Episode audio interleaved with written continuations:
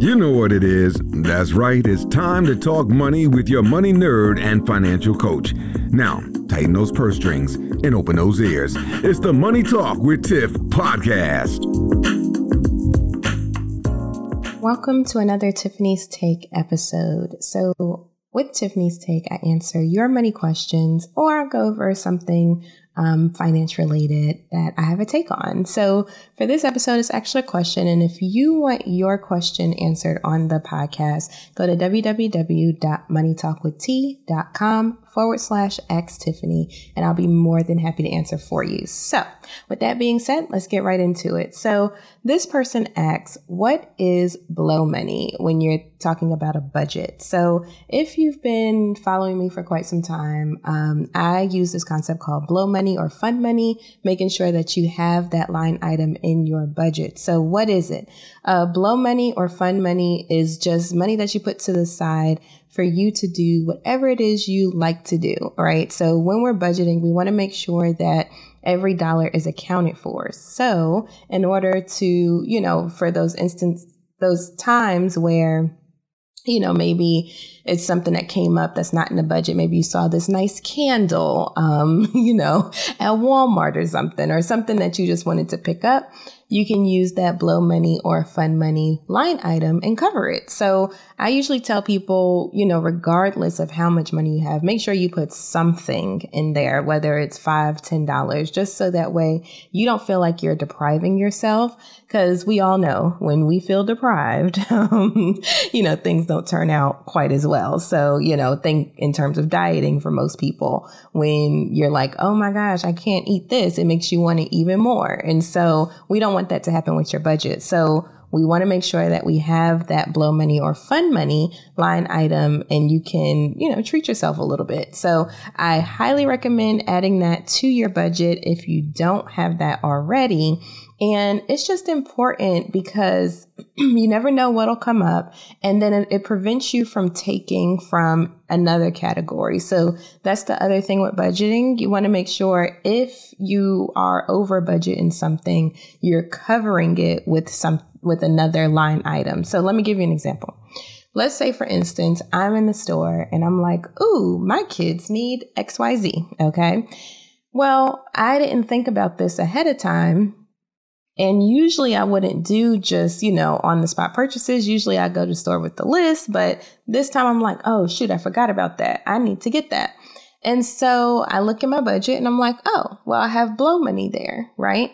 So, what I would do is um, take whatever. So, let's say, let's use numbers just to make it more realistic. So, let's say it is a $100 item. Okay.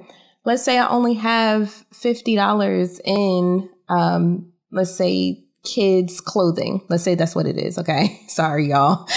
I'm coming up with this off the top of my head, so bear with me. So let's say, for instance, it's kids' clothing. It's a hundred dollars to get them to pick them up something that um, I didn't plan for ahead of time. So I have, um, let's say, fifty dollars in my clothing line item, which I can use. But now I have another $50 that needs to come from somewhere else. So in that instance, I can tap into my blow money instead of dipping into another line item, maybe like vacation or um, eating out or what have you. I can just dip into that blow money or fun money category, depending on whatever you want to call it. And now the thing is covered. Um, and so I use that as kind of like my cushion. I go over with my clients cushions, right? You want to make sure you have some type of cushion. Um, even though we're telling every dollar where we want it to go, we want to make sure that just in case if something else comes up, you have that cushion there. So think of the blow money or fund money line item as your cushion. So every dollar has a place to go, even your cushion. Okay. so think about it like that because if you just leave the money there and you don't account for it, it's not going to be there for long. I can guarantee it. I've seen it happen too many times where people just leave it. They're like, oh, well, I need a cushion. I'm going to just leave $50 in my account. Okay, but then we get towards the end of the month and where that $50 go, we have no idea because it wasn't accounted for, right? So use your blow money or fund money line item as a cushion. Um, that would be my biggest um, tip for you because it's very important to make sure that you don't get off the rails, you don't derail in your progress. And especially if you're starting out, like once you get a little um, budgeting under your belt, you've been doing it for a while, it's not as crucial, even though I still recommend it. But when you are first starting out, it is imperative that you have that line item on your budget. So that way, you know, you have a little something, something. And if you have it at the end of the month, like for instance, I have a fund money for not just my personal budget, but also my business budget. And if it gets to the end of the month and I still have my fund money, I'm like, oh, well, let me treat myself or let me get something for the business, you know, that type of thing. So definitely, definitely, definitely add that in if you don't have it already. And whoever asked this question, I hope that that answered it for you.